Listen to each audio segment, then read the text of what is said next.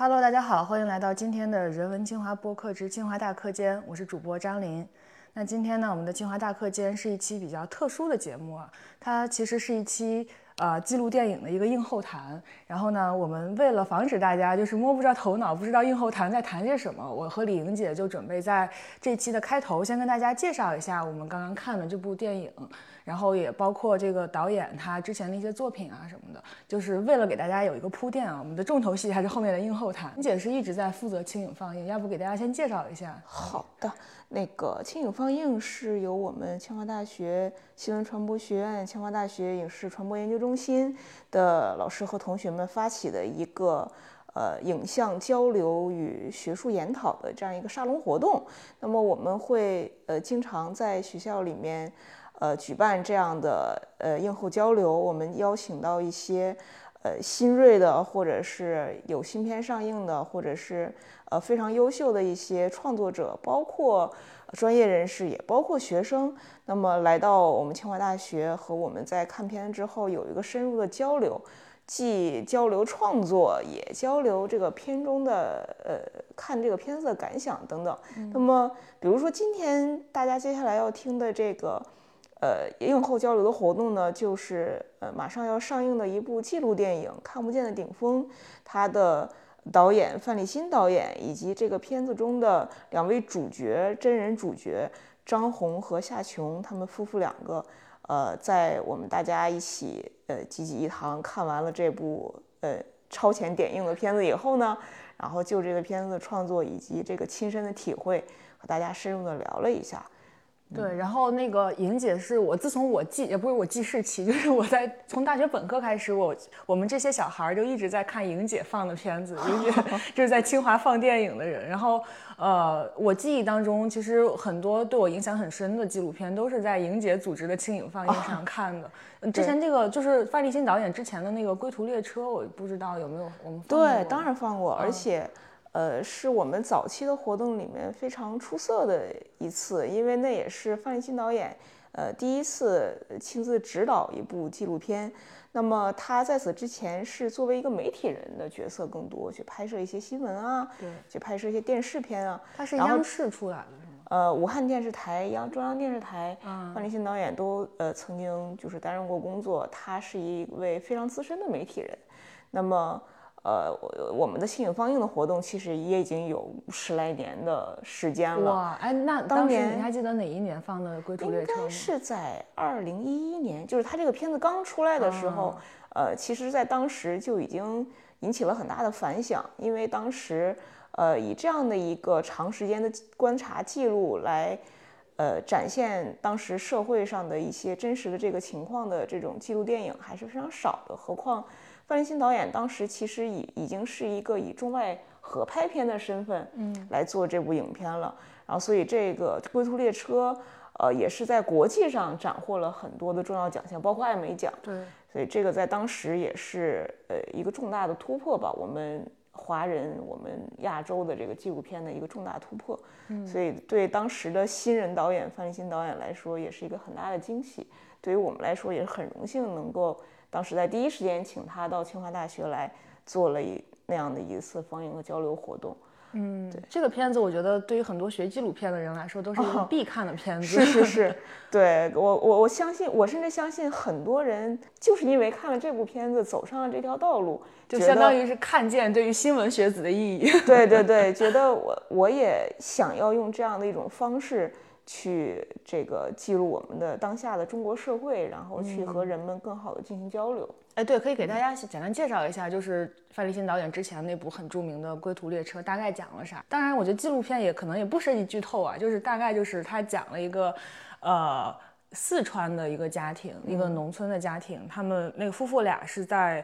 广东务工的，在广州务工的，然后他们有他们家有两个留守儿童，一个姐姐，一个弟弟。嗯，然后姐姐叫琴琴，弟弟叫洋洋，然后姐姐弟弟就在家里跟着外婆过。然后呢，归途列车讲的就是从那个某一年，这个夫妇俩从广州回到家乡去看望自己的孩子开始讲起，就是其实来回来去，我觉得这归途既只回回老家，也只回到城市去再去打工嘛。对对，就来回来去的，他们去坐地不是坐地铁了，坐火车，然后从。那个城市到农村之间迁徙，这中间他们一家人发生的事情。然后其中就是我相信看过这个片子的人都会对秦沁印象非常深刻，嗯，尤其是当这个小女孩跟她的父亲在片中有一次非常强烈的冲突嘛，嗯，对对嗯，大家一定要去看一看，真的是太扎心了。对对对，嗯，然后这个琴琴她就是相当于是不想念书了。她父母虽然很想让她的两个孩子通过读书改变命运，不要再就是打工人的孩子继续还是打工人这种命运的循环当中，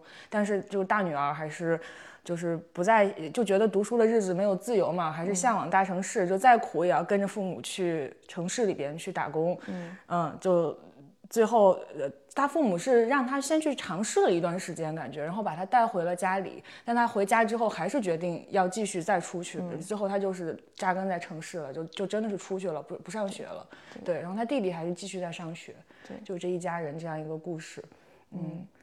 然后哎，对，我不知道你看没看他们后续的，后续还拍了一个系列的片子，就讲这一家人后来的故事。嗯，那个我还真没有看过。哦，那个我是在 B 站上看到有人推荐，就是爱奇艺在大概二零年、二一年的时候拍了一个六集的记录节目，就是讲这一家人后来。琴琴她其实最后是嫁给了一个呃厦门的有钱的有钱人的儿子，就嫁给了一个厂长之子。然后呢，就扎根在城市，也生了女儿。然后她中间一度跟父母好多年没有联系，然后生了孩子之后才就可能体会了当父母的感觉，然后才重新跟自己的父母建立联系。嗯，然后。他弟弟就确实读书读出也算就是真的成了一个大学生，然后后来就在成都做软件，嗯，当然就是也是因为他在片里也说嘛，就家里也没有钱，也没办法结婚，然后跟自己一个同样出身打工。家庭的女朋友就蜗居在他们的出租屋里边，就过着那种清贫但是很向上的生活。嗯然后包括片子也讲了那个秦沁的父母啊，他们的外婆呀之后的生活。嗯但那个就不是范立新导演拍的了，应该是他们重新另起了一个炉灶。范立新导演，我看那个片尾字幕里边，他应该是监制。嗯嗯嗯，那个还挺，我觉得就是看完那个《归途列车》再去看这个还挺有意思的，就相当于是十年十多年的一个往复。对对对，嗯，然后。《归途列车》它那个当时拍的也是记录下了，我觉得很令人震撼的春运场景。嗯，是，而且那年春运应该是正好赶上雪灾，对，零八年初的时候。对，我不知道现在的 同学们还。记不记得我依稀还有一点印象，那足够。对，因为他们当时是湖南那边停电，然后广东发了车就发不了了，然后所有人都滞留在那个火车站里边，场面特别壮观。对对对，嗯，其实这部片子当时之所以引起了很大的反响，也引起了很多赞誉，就它就是很当在当时还很少见的通过长时间记录那么一个小小的家庭，其实折射出了更多是当时的一个。中国也好，世界也好，一个时代变迁，大家都知道，可能在这个，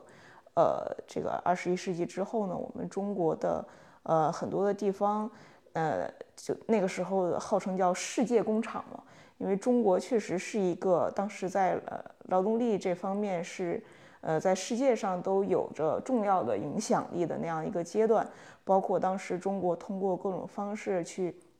去走向世界，然后去跟世界有更多的交流。那么反映到这样的一个小小农村家庭身上，其实他女儿身上，与其说是那种厌恶读书，倒还不如说是对于大城市、对于大世界的渴望过于的迫切。因为那个时候，呃，可能农村相对比较清贫的生活已经困不住很多年轻人的心，他们想，呃，尽快的走向社会，尽快的去和这个社会产生碰撞。当然，这中间有很多成功的案例。有很多我们所谓叫呃呃这个飞出来的金凤凰吧，是吧？不管是通过学业也好，还是通过打工也好，但是其实这背后也有很多小家庭的辛酸。对，大家也都可以在这部片子里面看到当时那个时代的切片。那么后来范立新导演其实也没有把自己局限在这样的一个题材里，嗯，他后来的作品非常的题材非常多元，嗯，而且。呃，他作为一个媒体人，他可能想的更多的是，呃，我的影片如何尽可能的去和观众交流，如何尽可能的去在市场上有一定的表现力。所以大家可能会看到他的作品，呃，首先，呃，都非常有新意，嗯，他总是在不断的推陈出新，然后也在非常重视，呃，所谓的我们叫，呃，讲故事。就让大家能够更好的去理解人物，更好去理解当时的那个现状究竟是什么样的，所以很有意思。对，我看他后来还出了一个他的所有作品里豆瓣评分最低的一个，就是 那个一三年，应该对，就华晨宇那一届快男的纪录呃，片。一四年、那部片子叫《我就是我》，当时其实也来过清华。啊，是吗？对，当时范立新导演也是参加了映后交流，而且其实也讲了非常多、非常真诚的关于运作这样的一部商业纪录片的，呃背后的故事。其实，呃，和他当时的独立创作有着截然不同的情况。但是，呃也可以看到一个比较成熟的媒体人，他在中间能够很好的去适应的这样所以说他是很开放的，其实。对对对。哎，那我们就说回这个这次放的这个嗯看不见的顶峰啊，我们大概给大家讲一下他讲了一个什么故事吧。呃，其实这个故事非常简单，就是一位呃盲人，他如何去攀登珠峰的这样的一个故事。听到这个故事的基调之后，更多人会好奇说，为啥一个盲人要去登珠峰？对对对对对，就他会他又看不见，那他在登上了珠峰之后，他如果看不见的话，他享受的是那个什么呢？就我其实是带着这个好奇去看了这个片子。嗯嗯，那你看完之后啥感受？我看完之后，我个人的感想，我与其说是看这个人，我不如说是看他呃周围的人如何把他拱上了珠峰。嗯，那我对我也是，我非常关注周围的人跟他的互动，包括他的那个登山向导，包括他的，就最感动我的是他老婆，他妻子夏琼。对对对，因为什么呢？因为攀登这个主题特别容易处理成非常个人英雄主义的主题。对但事实上，我们知道这个个人英雄主义的主题，一是很老套，嗯，二是它不符合绝大多数的情况。事实上，人是社会性的动物，即就是，呃，即使是呃非常有勇气、有决心、有个性的人，他也是在和这个社会不停的互动中，和大家的这个关系的不停的互动中去，呃，去完成他个人的一些事业的。然后其他人在，呃，可能在帮助他，然后在给他提供各种服务的这个过程中，其实也是看到了他这个人身上的一些打动人的地方。比如说，他为什么会吸引范立新导演去拍他？他为什么会让呃很多的高山向导去帮助呃无私的去帮助他？可以说是刚才说到这个互动嘛，就是我其实最最打动我的，反而是就是我我一开始是抱着这个探究他登山的动机的这个好奇去看的这个片子，但是最终打动我的反而是就是当他这个动机被也不是被就被解构或者被慢慢的被瓦解掉之后，底层的那个就是真实的。他甚至他就是这个主角自己也发生改变的那个过程，对就是一开始他其实是带着一种说，因为他是盲人，而且他这盲人还是后天的盲人，然后其实他忙的这二十年时间里边，我相信他的心理是承受了巨大的那种落差和压力和各种的，就是特别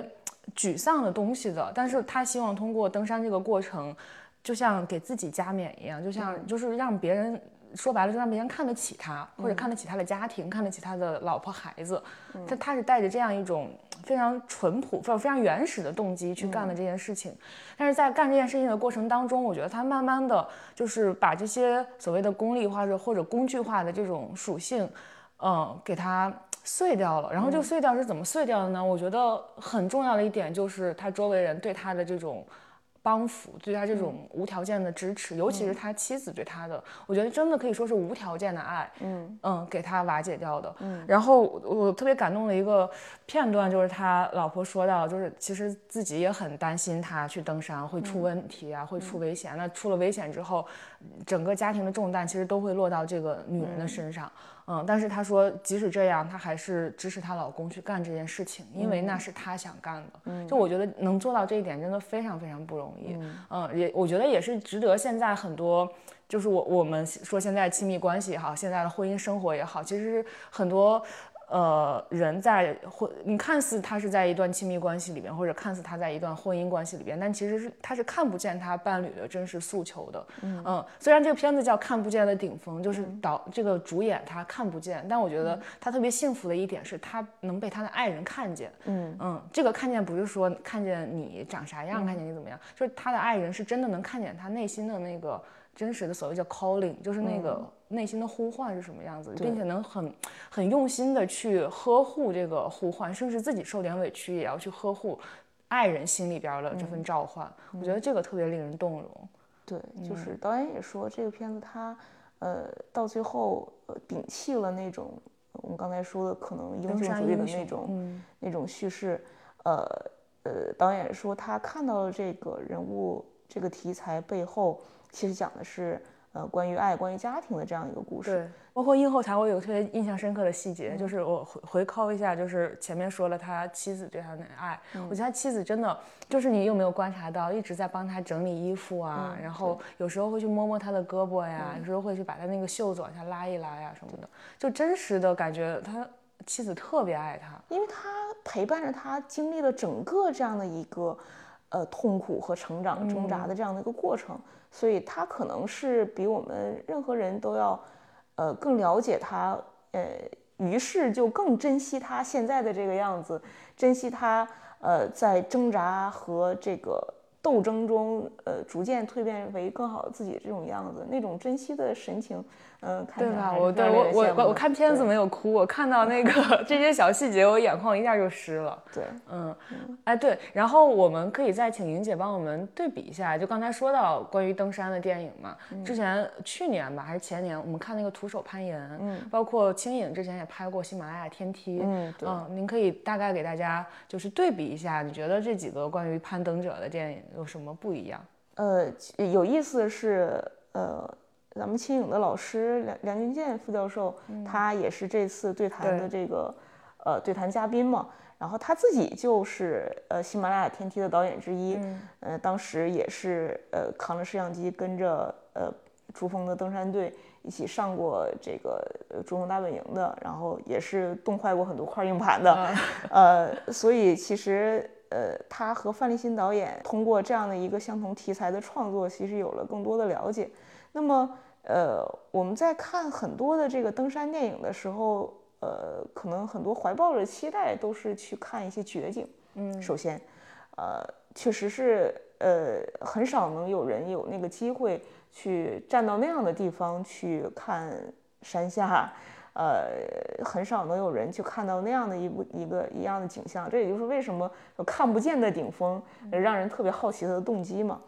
呃，很多人会觉得这是一生难能可贵的这样一次体验。那么，呃，放到纪录片导演的镜头下面呢，它更多的其实是背后这些人的呃历练、成长的这个过程，对他们来说才是更重要的。像喜马拉雅天梯那个时候，其实整部影片呃更多的讲的是这些登山向导。当时那个登山学校是专门来培养登山向导的，讲述这些孩子通过。呃，攀登珠峰的这样的一个过程，如何去蜕变、去成长，能能最终成长为像我们，呃，这么多年以后成长为像我们在影片中看到的那样的，呃，成熟的、有理解力的，呃，不管是体魄还是心智，都呃非常非常强大的那样的登山向导。那么他个人的成长和他作为职业的登山向导的成长。当时在喜马拉雅天梯里面都得到了很好的展现。嗯，它是群像嘛？对对对对对。至于比如说像徒手攀岩，它呃虽然是一部呃外国的纪录片，但是它当时也是在大陆呃电影院取得了还不错的票房成绩的，我记得。嗯。那么比如说徒手攀岩，可能大家就会更多的去呃关注那样的一个运动的惊险性，那个更接近于一个。非常标准的这样的一个户外探险式的那种电影，以及大家会被这个主角他的那种几乎偏执的个人特质所吸引。对对对，那个是一个哎特别个人主义的，我可以这么说吧，一个特别个人主义的这样一个表达。呃呃，特别能让我联想起来，比如说类似乔布斯传啊，嗯，类似社交网络呀那样的一种。呃，尽管这个人非常的奇怪，甚至可能会很。讨厌，嗯，各色，他有一些各色，他有一些特别呃让让人觉得各色的地方，但是呃，他与此同时又做成了很多人呃一辈子都做不成的事情，呃，我们呃在折服于他的个人能力的同时，呃，又非常深的纠结于。呃，为什么这个人他可以怪到这个样子？他是如何跟周围的人相处的？包括徒手攀岩里面有一大部分的重头戏都展现他和他女友之间的关系，对，对吧？你很难想象那样的人还有女朋友。呃，对对对。嗯，所以你看，其实这几个片子也都是不约而同的通过关系来呈现这个中心人对，物没错嘛没错。嗯，就即使是那样的一个个人主义的，嗯，探险式的那样一种表达，其实它背后还是需要这样的东西，是的，是的对，，它才能真正达到打动人心的目的。嗯。然后我觉得这类片子还有一个共同点，就是拍摄难度都很难。哦，对，那至于具体的拍摄难度的问题，我们在映后谈里面也有、也有人提到了这个问题嘛，我们就期待一下接下来我们的我们为大家放送的我们当时的映后谈。嗯，好，那我跟莹姐要不就先白活到这儿，我们嗯先介绍到这儿，然后接下来大家就欣赏我们这个看不见的顶峰的映后谈吧。我们的参与的嘉宾有呃清华大学新闻与传播学院的副教授梁君健老师，也是电影《喜马拉雅天梯》的导演，嗯，然后还有这个看不见的顶峰的导演范立新，以及、呃这个片子的两位主角，一个是呃张红，一个是他的夫人夏琼。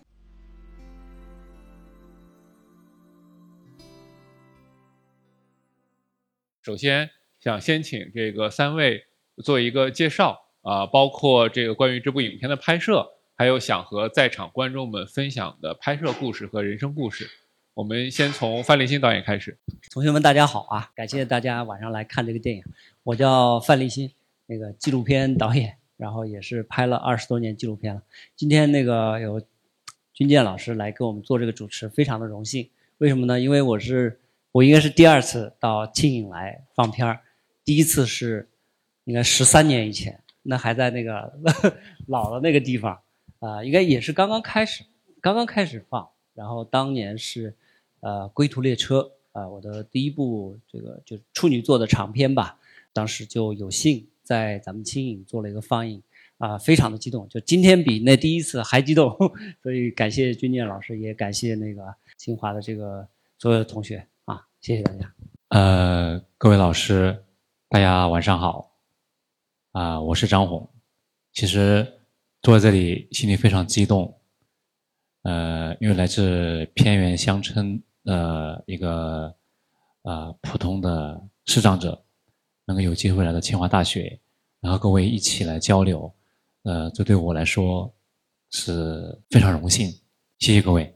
各位老师们，大家现在好。我是想让大家给我一个见证，因为一刚开始我们俩在一起的时候，有很多很多反对，所以走到今天不容易。我是张红老婆，我是夏琼，谢谢大家。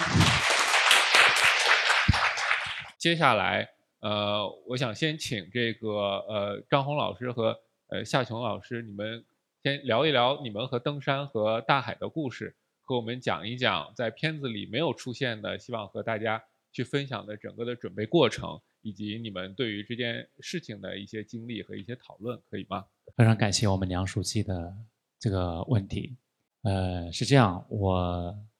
出生在一个四藏呃家庭，呃，而且在非常偏远的农村，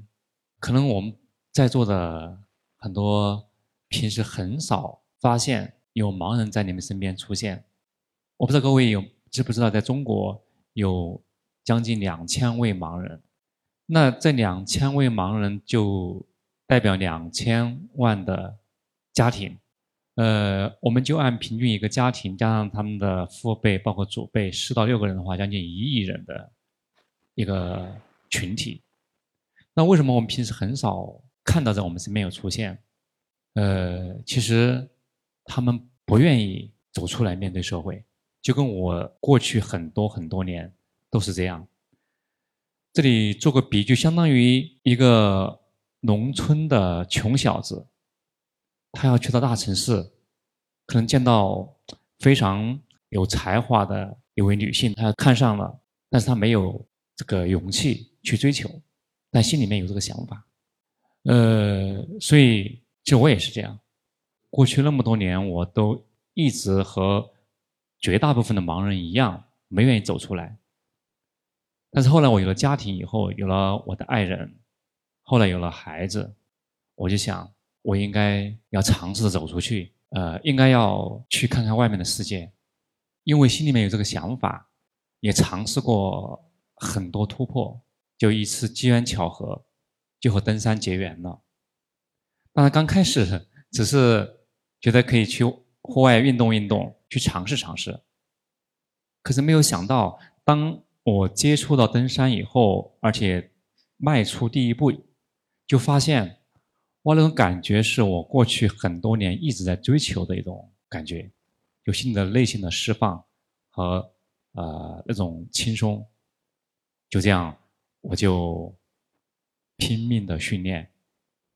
啊，也爬过一座座海拔六千、七千米的雪山，然后每天负重三十公斤爬楼，三五个小时，有时候十几个小时，也有二十多个小时。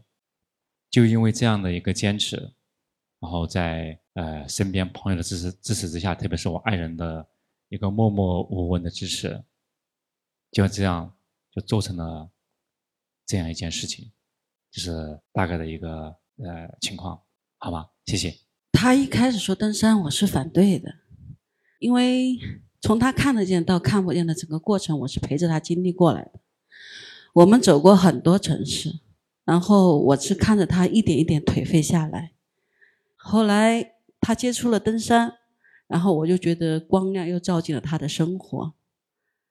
当然，很多人会反对，我还是那句话，我就说，即使全世界的人不相信他，我都会相信他。他走了以后，然后我就全身心的投入到我的工作里面。他去训练去了，去登山去了。那一年，我也成了我们整个医院一千多号员工里面的先进个人。对，然后整我们那个医院里面，当时是呃口罩事件嘛，然后当时就两个医生，然后我是其中之一。所以我是觉得，我不会把我全部的生命全部托付在他身上。我们是相互支撑，嗯，彼此信任。谢谢。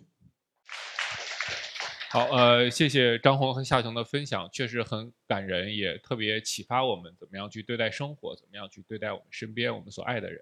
啊，那大家都知道，纪录片是一个呃十分特殊的呃一类呃。影像的类型啊，那拍纪录片本身就很艰难，更不要提拍攀登珠峰这样的一个话题了。呃，十年前，二零一三年，我们刚刚开始拍摄喜马拉雅天梯。我记得十年前的九月份，我们的第一次拍摄在宁津康桑，海拔四千八百米的呃登山大本营开始进行。那随后一年里面，我们其实呃拍摄的是从北坡呃攀登珠峰的过程，也经历了一系列的坎坷。啊，那在二零一四年登山季的时候，我听到的最多的一个词就是昆布冰冰川。啊，二零一四年昆布冰川发生了一起很，呃很很大的山难，呃死了十多位登山者。啊，那今天我们在这个大屏幕上，我们看到了从南坡登山的艰险。啊，那我想这个大家也对范立新导演啊，他是怎么样找到这个选题的，是怎么样把这样的一个很艰难的选题执行和完成的那么精彩的。背后的故事，我们也请范立新导演跟我们分享更多他的拍摄经历。好，我简单分享一下，最早呃知道张红老师这个人，也是通过一个登山的朋友啊。其实他前不在就他应该去年的时候呃做了另外一个登珠峰的片子，就是苏拉王平，对那个珠峰队长。那苏拉也是我的朋友，那么大约是在。二零二零年的时候，那有一天苏拉就给我打了个电话，说：“，范导，那个有一个人来找我说他想登珠峰，但这个人是个盲人。”然后我跟他分析了一下，然后基本上我就是给他劝退了，就说你就别想这个事儿了，很难啊。然后他说：“但是我觉得这个事儿挺奇葩的啊，我我就打个电话跟你说一下，看看你有没有什么兴趣。”我说：“哎，这个人是哈，就是。”他是个盲人，他为什么要去登珠峰？那我就说好，你把电话给我，我就跟张红老师联系上了。然后我们俩就约着在这个春节的，应该是大年初一，我就飞到成都去跟张红老师第一次见了面。那我们其实也是很简短的，大概谈了半个小时吧。嗯，我印象非常深刻的就是我问了他一个问题，我说：“那张老师，其实。”我觉得我问你这个问题，肯定很多人，就是基本上所有的人知道你要去登珠峰，都会问你这个问题哈，是个非常流俗的问题，是这个你看不见，那你去登山干嘛呢？对吧？因为可能我们登山，我们想去看一下美景啊，然后我们实现一下自己的人生高度，对吧？那他就说，其实他很平静，他就跟我说，对，很多人问我这个问题，那我从小，我以前是看得见的，我以前是知道这个世界很漂亮、很丰富，有很多的东西，然后后来看不见了。他说：“虽然我看不见这个世界，那当然我看不见了以后，我成为一个盲人以后，我的整个生活、我的事业，这个就这个世界怎么对待我的方式完全都变了。而我很想把原来的那种感觉再找回来。简单来说，就是我看不见这个世界了，但是我还希望这个世界能看见我。啊，我在这个地方。哇，这句话就是。”可能我现在说起来没有那个力量，我现在说起来有点鸡汤的感觉，但是他说出来是非常有那个力量的，是是很稳的一个东西。那我当时就感觉说，这个故事不是一个简单的关于攀登的、关于珠峰的、关于探险的故事，我觉得它应该是一个非常复杂、很有很有深度和层次的啊故事。因为我会想，那他他的家庭就他老婆同意吗？然后他孩子怎么办？他其实要面临很多困难，比如说筹款，所有这些事情。那最后他能不能成？如果不成的话，他的生活会怎么样？其实我是很幸运了，我觉得他这个张老师第一次爬就成功了哈。就当时我的制片人实际上是问过我说：“李欣，你这个你要拍多久哈？因为这这个登珠峰可是很贵的，对吧？我们要拍就更贵了。就首先当时二零二一年还不知道他什么时候能成型能爬哈，因为那年就是疫情了嘛。”呃，然后他去爬，能不能一次就成功？如果不能成功的话，你这故事还能不能讲？或者万一要是出点什么意外，这故事怎么办？因为那时候已经都拍了一，肯定就至少要拍了个一年半载了吧？到下一个登山季，至少要拍摄一年的时间。所以其实我在开始的时候，我就要构想很多这些关于未来这个故事怎么构建，就是。会发生各种不同的情况，我也不知道最终是怎么样。那我得去把每一种可能性都设想出来，并且每一种可能性这个故事怎么讲，我我不可能百分之百知道，但是我至少要设计个百分之七八十吧。就是我我说的这个设计是说我要去我要去预预想它会怎么样的发展。但我开始的时候，其实我的我我之所以很有信心去做这个题材，是因为我觉得它不是一个攀登和探险的。它是个探探险的题材，但它的核心，它的这个故事的内核，实际上是关于家庭，是关于责任，关于你的梦想，还有关于爱的。所以这些东西，啊，只要我能在拍摄的过程当中捕捉到了，这个，就是它能不能真正成功登顶，我觉得不是那么的重要。对我，所以其实这个就讲了一个创作的最原初的动机吧。一个是说一个什么样的机缘。拿到了这样一个选题，以及在拿到这个选题以后，我怎么去去去解这个题，怎么去剖析它的一种可能性啊？而用这种嗯可能性的呃拆解去指导我未来的拍摄。好，那呃很感谢刚才呃三位老师的分享。那我们接下来就把呃时间给到我们在座的各位观众，呃大家有什么问题可以举手，然后我们李莹老师会把话筒给到大家。我的那个问题主要是关于。那个强子，就是想请问一下，你们一开始是怎么联系到这位呃，就是带带路人，以及后来有一个地方，就是给我印象比较深，就是他在大本营那那里，你们第一次呃拉练，然后退回来之后，就是他啊体验了一下您平时登山的方式。我想请问一下，就是嗯，这个是当时是在什么样的情境下，他决定去做这么一次试验，以及那是他第一次这样尝试吗？就是你们平时沟通的时候有没有会讲到这些关于这些感受之类的？谢谢。呃，那是在二零一九年，呃，我有这个想法去攀登慕斯塔格峰的时候，当时我就通过另外一位登顶珠峰的无腿勇士夏伯宇老师，我就问他，我说我准备一九年要去登慕斯塔格，你能不能推荐一个向导？啊，给我，就这样，他就把强子老师引荐给了我，所以我们从二零一九年，其实就就有了第一次的合作，一直到二一年到珠峰，从慕斯塔格峰到珠峰，是这样子的，是我们就是跟强子的一个结缘。呃，你刚才问到的说在他们拉练之后，他们因为发生了一些矛盾嘛，因为实际上在开始的时候可能啊、两个人对于登山这件事情的理解是有一些不同的啊，是有些差异的。因为强子他其实是一个专业的登山向导，所以他对于他对于山，对于登山这个，梁老师你们拍过，咱拍过这个啊、登山的人，所以就知道，其其实他们对山是非常敬畏的啊，对于登山这件事情是非常的认真和严肃的。然后他会觉得，那你既然要来登山啊，你就需要去啊、特别的嗯、投入和重视这件事儿啊、你不可以，可能他觉得张宏老师当时有点工具化这个事情啊。但强子呢，又是一个特别能设身处地，就他其实是个铁汉柔情，他他是特别能够换位思考的一个一个人。就在整个前前面我们去珠峰之前的拍摄过程当中，其实你可以看到强子呢，一方面对张红是非常严格的要求，因为他他经常跟我说，他说他说如果不不认真训练的话，他最后肯定会死在山上。你看吧，我就我其实就听着就怪吓人的，我觉得这个这个责任太重大了。我说那你要好好训练他，你你一定要就是别别手软，千万别手下留情。他说我不会的，他说这就我就是干这个的，但是在他们呃拉练的过程当中，呃发生了这样的矛盾和冲突之后，其实就他不是有一个吃火锅的那个时候，他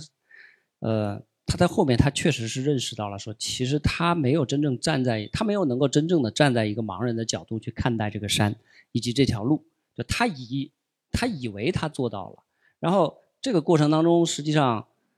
呃。可能是我们的摄影师有时候有时候也会跟他开玩笑啊，可能怼他也说你行你来啊，你你试试啊。对于我来说，我觉得这个是一个，就从纪录片创作的角度来说，这还是一个非常重要的一个红线，这是一个伦理的这个高压线吧。就是我我我不会去指导他，就指导强子也好，或者指导张红也好，去要求他们做什么事情，但是。我觉得强子的这个行为，他其实是在一个慢慢的变化过程当中，因为因为那个我们在罗伯切拉练的时候，确实是大家都那个非常危险，那就是在拉练的那一次，我们我们迷路了，在晚上在那个山里头迷路了，就大家都吓坏了，啊，所以回来以后他确实是有反思，然后他他就，所以他蒙着眼睛走完了以后，他就在镜头前他就表露说，啊，真的是我是我错了啊，是我没有想到。他这个路，就这个路，对于看不见的人来说，那个路感完全不一样。你想，他爬了十多年的山了，他一旦蒙上眼睛，他就觉得这个事情太恐怖了，他就无法接受了。所以他是自己，呃，达到了这样一个自觉的过程吧。包括后边大家看到，其实他对于夏尔巴兄弟的这种这种情感哈，那个年轻的夏尔巴因为鞋子有问题，所以脚脚趾头冻冻坏了，但后来好了。他是当时冻冻坏了，他没有截肢什么的，嗯、呃，他是他其实是个非常感性的人，对，所以他也是一个很自觉的人。我觉得这个过程能够被记录下来，其实也是这种，我觉得是观察式纪录片的一种一种力量和和和美吧，也是我觉得作为创作者很享受的一个过程，因为你从这样的一个呃长时间的记录当中，你是真的可以看到人的变化，你可以看到呃。这个人的世界观，他的行为方式的变化啊，其实包括张红老师也是有变化，就是他其实是有一个蜕变的啊，他可能开始的时候确实是给给人一种稍微有一点这个要工具化的这种感觉吧，但实际上在攀登的过程当中，就你完全看看到他的变化了。呃，我想问的问题其实是呃导演的，其实是这个有点好奇，呃，我想请问一下，就咱们拍摄过程中，因为那个温度我看到都是零下。二三十度，然后咱们拍摄中那个机器设备，咱们用的什么类型的？然后包括有没有什么方法，就是能够让它保持一个比较稳定的性能？嗯，OK，这个可以讲一整节课，希望以后有机会来那个详细的讲一下整个制作。其实制作过程真的是有很多可以分享的。那啊、当然今天因为时间有限哈，我就我就挑几个有趣的点给大家分享一下吧。呃，其实去珠峰拍摄呢。啊，尤其是这么长时间，我们整个大概在大本营五千三百米的地方是两个月的两个月的周期。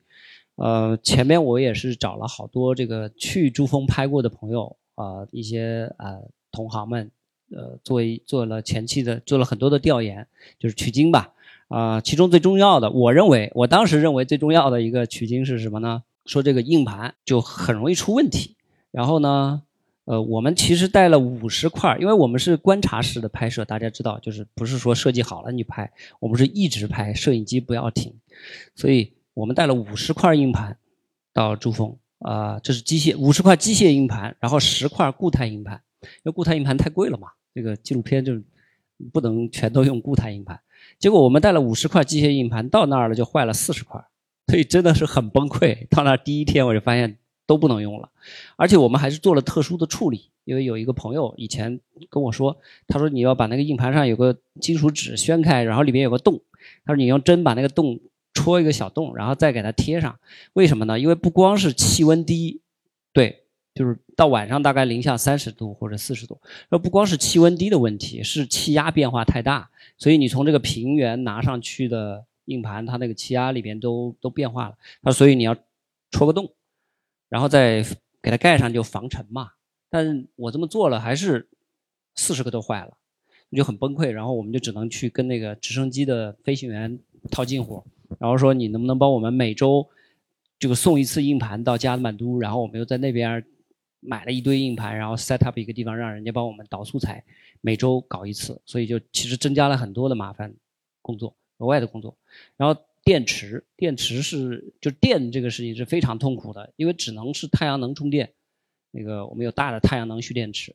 可是当他们那个是在呃营地才有的，所以他们在路程从一个营地到另外一个营地的拍摄，实际上是你要很省电的，呃，你不能一直拍。可是呢，我又对摄影就是我对素材的要求，我说你们得多拍一点，这个不要停，一直拍。所以这中间摄影师是挺挺矛盾的。你刚才这个问题实际上是说电它怎么保护哈？因为我们的机器是用的小型的机器，FX 六还有呃 HS 三是副机。那么我们的摄影师会在所有的电池上贴上大概五六层那个呃大力胶，就是会把它包起来，把那个电池包起来，因为它裸露在外边确实是掉掉温度掉的很快，温度一掉就电就没了。然后所有电池每天晚上要塞到那个睡袋里，就跟我们一起睡，否则第二天早上就全坏了。它不光它不光是没电了，它是那个整个你再充它都充不了那么多了，所以每天会放到睡袋里。然后摄影师是最难的，因为他们不光要拍，他们他们自己也要爬。爬山这个事情啊，呃，梁老师可能知道哈，就是你没有自己的节奏，这个是最消耗体力的。就你一会儿快一会儿慢，你你不要觉得好像停下来歇一会儿就好了，就不是的。就是你最省体力的，实际上是你保持一个匀速一直往前爬，啊，那摄影师其实是做不到的，因为他们要停下来拍，然后队伍走过去了以后，他们装上机器架子什么收好，呃，加速要冲过去，然后再冲到更前方，才能调转机头来，再接着拍。所以摄影师其实他们的体力消耗是是非常大的。那这个就我是刚才说嘛，这个是可以可以一直讲下去。然后航拍机，然后那个上面的旋旋风非常的可怕，就是我们我们带了三台航拍，我们带了三台航拍机，摔了两台啊。这个技术的我可以一直讲下去，但是这个太长了，我先我先说这么多吧。啊，老师们好。哦，我是看完整部纪录片，我印象最深的一个地方是在呃张红老师就登顶的时候，那整个画面就是黑的，然后这个设计我觉得非常的巧妙，就是我就一下子点题就看不见的顶峰，就我所有的感官就集中在耳朵，然后也我的想象力，就我就感觉此时没有画面胜于有画面，然后我本身也是一个。呃，广电学广电编的，然后就非常想请教一下导演是如何进行这个整个纪录片的，呃，像这个视角啊，或者是一些情节的构思。嗯，然后第二个问题，我想，呃，也比较好奇，想问一下张红老师，真正就是真正登上顶峰的那一刻是什么心情？嗯，谢谢。其实我登顶的。那刻我是不知道的，甚至向导跟我说第一次啊，张红你登顶了，summit summit，我是没反应的，因为前面一直在走，几乎就就一直埋头弯着腰在走，就完全没有考虑到，哎呀，到底还有多久多久，就完全就相当就没有意识了。当我的头撞在他的背包上，他转过来使劲拍我的肩膀，跟我说：“你登顶了。”我没反应。然后他又用对讲在和大本营那边在沟通的时候，然后我听到了他提到我的名字，其他我一句也听不懂，因为他讲尼泊尔语。然后我也听到了那个对讲机里面传来的那个那个欢呼声，因为对于视障者来说，听力听觉，呃，应该是比较敏感的。那个时候，呃，我突然觉得我登顶了，但可能只有那么两三秒，我马上意识到更大的危险可能才刚刚开始。所以在在去之前，我模拟过了很多次。啊，我登顶以后要喊什么口号，要说是要要做什么动作，那个时候全忘记了，就完全没有了。那个时候只有一个想法，我得赶快下去，一分钟都不想多停。呃，各位看到最后有段小视频是夏尔巴向导拍的，我也不知道他在拍视频，因为那个时候我脑子里面就有一个念头要下下，我催促他们我赶快走赶快走，所以。他们在拍视频，我是我是不知道的。我想后来我后来我在想，我说如果我知道，我再怎么也要说句话，做个动作，对吧？因为这个地方很难有第二次机会再来这位置，对吧？所以当时是就一个念头，我赶快下。呃，然后这个黑场这段，就今天还有人在问问这个问题，说你怎么想着要这么处理它？其实我觉得这个例子应该。对于同学们来说会很有价值。我觉得这个就是你作为一个创作者哈，你真正的去坚信，你去相信了这个啊视听语言表达的可能性，其实真的是无穷的。你要有，当然你要有一定的技法，但是我觉得更重要的是你得有这个信，你得有这个信念。就跟张红老师他相信自己有一天要登上珠峰一样，就你得有这个信念，然后你才敢去做这样子的事情。呃，其实就是回到回到这个拍摄的过程当中，就他们拍完了下来，然后回到大本营，我的摄影师告诉我说：“范导，不好意思，后来我们都下撤了，没有素材的时候，我的心我的心是崩溃的，我的心态是彻底崩溃的。我想，我这怎么这这怎么交代呀？对吧？怎么我最后怎么剪这个东西啊？因为最重要最重要的那一点儿没有。但是其实我要跟大家讲的是。我其实之前看过所有这个喜马拉雅天梯的素材啊，包括后来有另外一个呃女登山运动员吧，她也做了一个片子，然后我也帮着给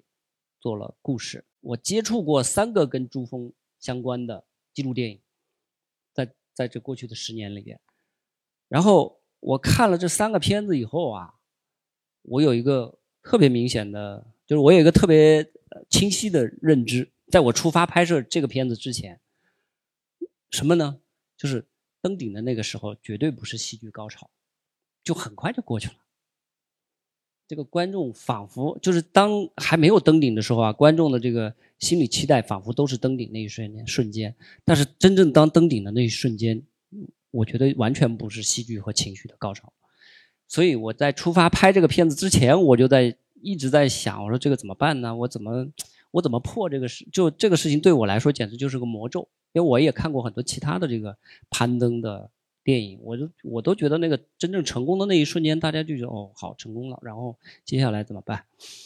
所以我其实一直都带着这个问题。然后当他们摄影师回来到大本营告诉我没有上面的素材的时候，我就更崩溃了。我说本来就做不出来高潮，这个结构的高潮和情绪的高潮，结果现在还没素材，那就更做不出来了。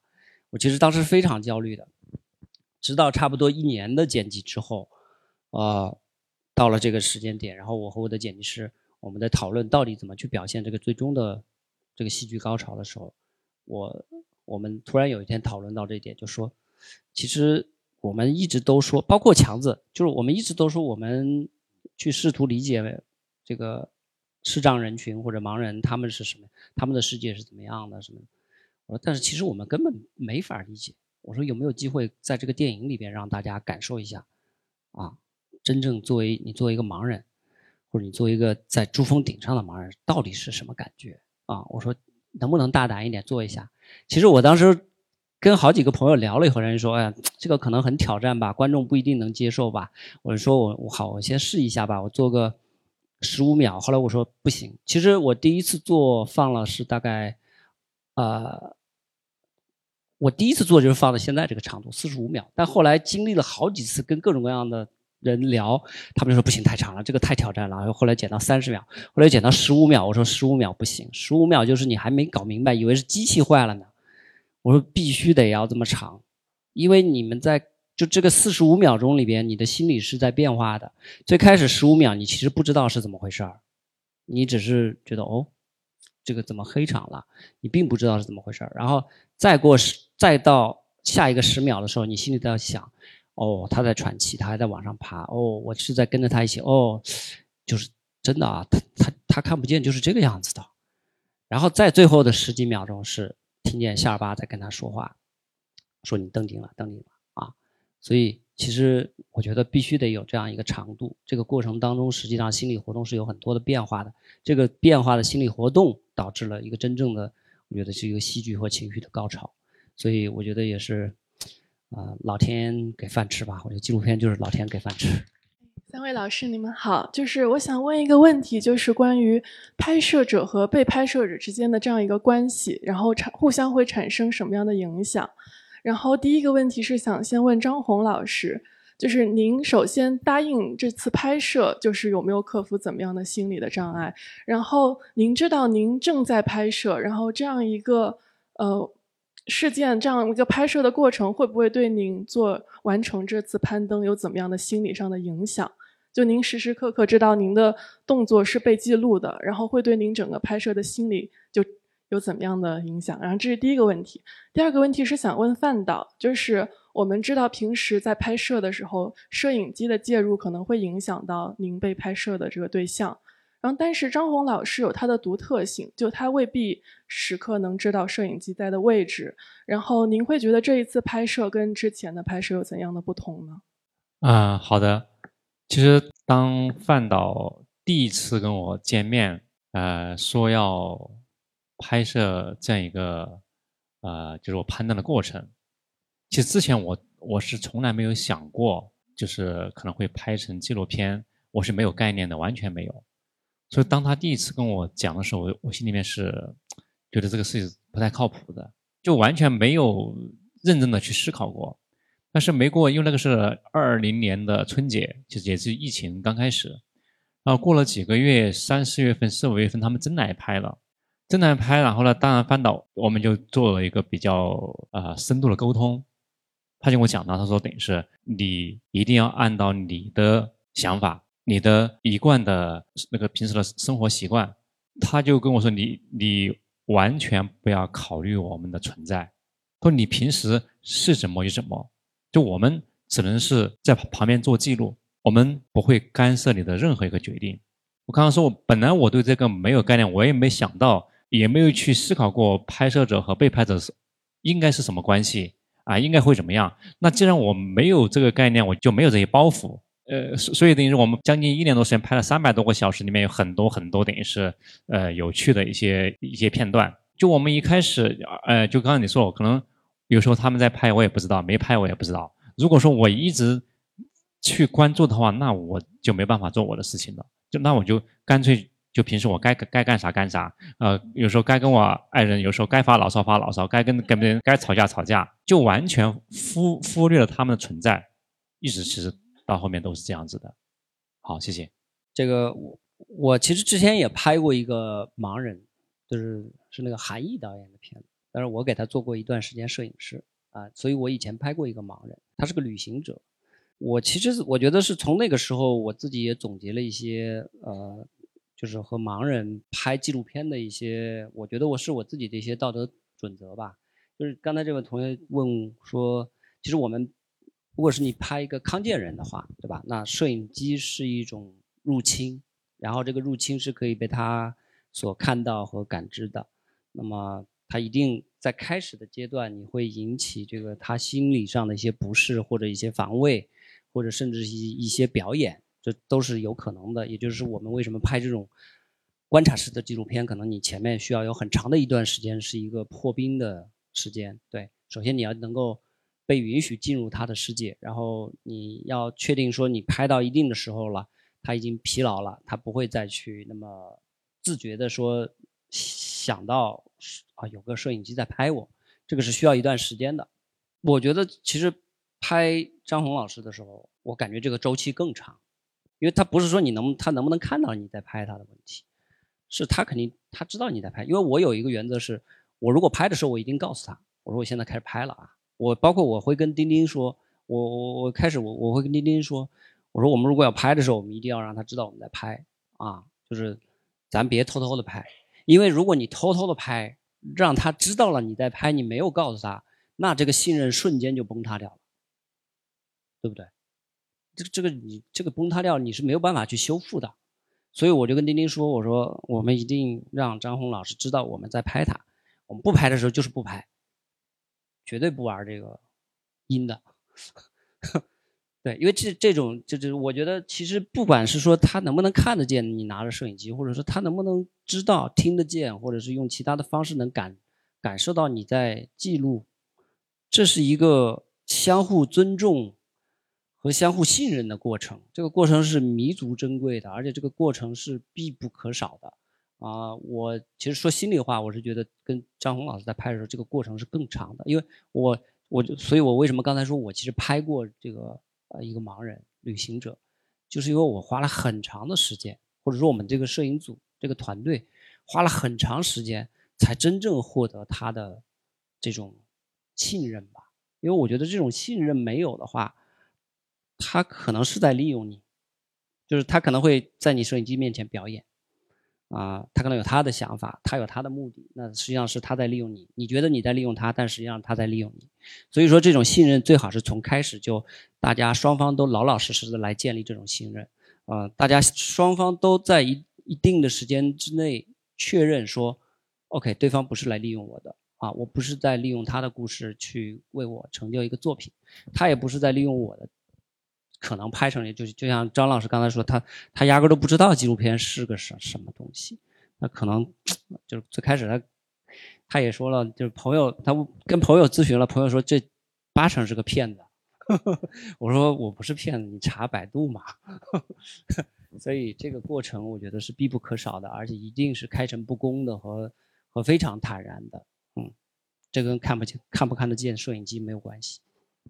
呃，是这样。呃，看完这个片子，我也非常有感触，因为我自己平时也会去登一些山。我来自新疆，然后新疆海拔也都比较高。在这个张老师登山的过程中呢，就是他跟向导强子向导有一段聊天，是说到那个能否看见顶和能否知道时间那一段对话，对我也非常有感触。然后就是我想问一下张老师，您现在就是还有在继续登山吗？后期有没有其他的登山计划？然后这是一个问题，还有一个就是，呃，刚在片子中呢也出现了张老师的孩子，就是您二位通过自身的这个呃，就是言传身教，对您孩子的这个影响是不是有一些他成绩的转变？啊，就是这个家庭教育这一块，这是呃我的一个一个问题。然后再有一个就是对咱们导演的一个提问。就是因为片子中呢提到有一个咱们的向导，他当时是脚趾冻伤了，然后夜晚的时候眼睛也突然失明了，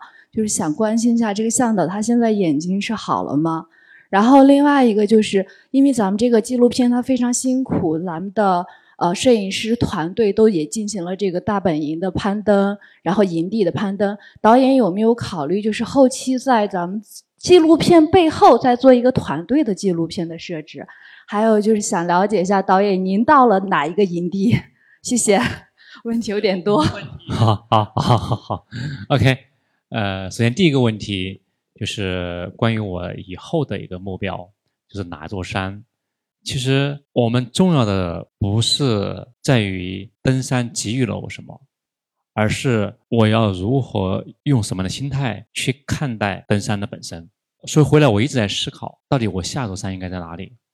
后来，其实我发现，我们每天都在攀登，每天可能都会面临到很多这样那样的一些啊问题，在我们心里面，都是需要去攀登的。所以在我们日常生活当中都在攀登，所以我也不知道我的下一座山峰在哪里。一五年我认识骆子老师的那一天之前，我从来没想过我这辈子可能会登山结缘，就那么一一瞬间，再加上后来一点一点一点的，才从完全不知道到后来一点点熟悉到最后真的完成这个事情。所以，呃，明天明天会发生什么，我现在没有办法非常确定的告诉你。好，那么第二个问题就关于孩子，我这样子说，我会努力的把一匹马牵到河边，我可以做得到，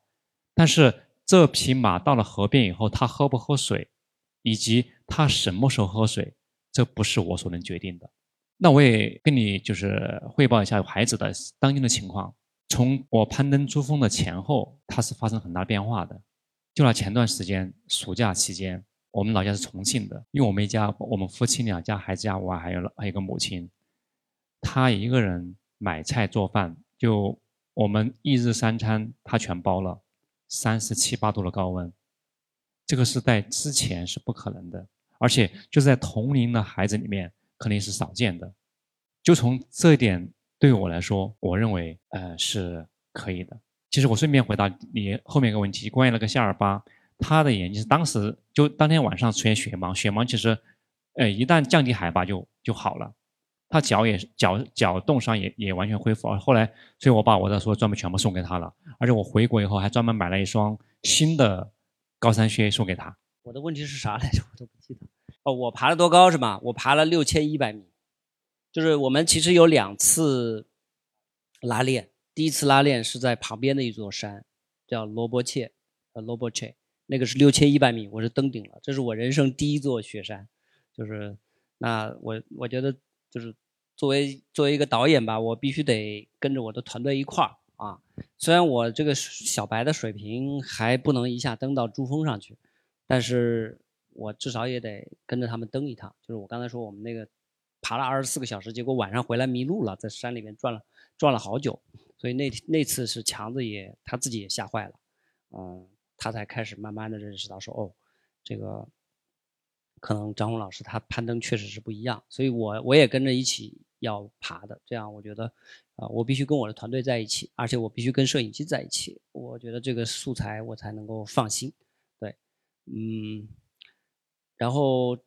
这个片子确实幕后如果能够记录下来，那是那真的是太丰富了，就是太太有戏剧，可能比可能比这个戏剧性一点都不差。因为后来我们又疫情，我们这个两个月。呃，在珠峰大本营两个月，然后攀登，攀登完了以后，以为马上就可以回来了，结果因为德尔塔当时是非常严重，所以我们就困在尼泊尔了，整个尼泊尔封国，就就走不了了啊。后来大概困了四个半月，呃五个月的时间，我们又转辗转到 另外一个埃及，埃及去了另外一个国家，又待了两个月，最后到年底十二月份的时候，我们才我们才整个回来，所以这个背后是经历了很多的艰辛。那如果说到，就说回到纪录片来讲的话，这个最奇葩的一件事情是，我们在外头漂泊了这个大半年的时间哈，就肯定不是在玩嘛，是在看素材啊，然后做粗剪嘛。然后我的剪辑师在北京，我们俩是网友剪电影儿就是我 那个我们基本上呃初剪结束，精精剪精剪结束吧，精剪结束的时候我都没有见过他，我们两个是纯网友。直到最后快要定剪的时候，我们俩才在北京见面了，所以是这么一个过程。所以如果能做一个幕后纪录片，那一定好好看，但没有预算。好，呃，感谢呃张红、夏琼，还有我们的这个范立新导演，今天晚上给我们带来的精彩影片和精彩的幕后分享。呃，我想记录电影它是一个有着特殊魅力的艺术形式，我们在大荧幕上。我们在一个半小时的黑匣子里，我们可以去体验别人的人生，啊，尤其是在这样的一部电影，它置身于这样的一个外部呃很有挑战性的环境，同时对于这部电影的角色和这部电影的创作者来讲，也同样充满了挑战。所以说，这尤其是一部呃特别艰难、特别珍贵的一部影片啊。那这部影片将会在十月二十七号啊正式的登陆我们的这个大陆的院线。我们也特别希望今天在座的啊观众朋友们啊，大家未来能够多多的为这部电影鼓一呼，能够向自己身边的朋友们去介绍这部电影，能够把自己对这部电影的感受啊放在呃社交网络上和其他的朋友们分享，让更多的人了解记录电影，了解张红和夏琼的故事，也了解范立新导演的苦心创作。啊，那最后我建议我们再次以掌声感谢我们今天三位嘉宾。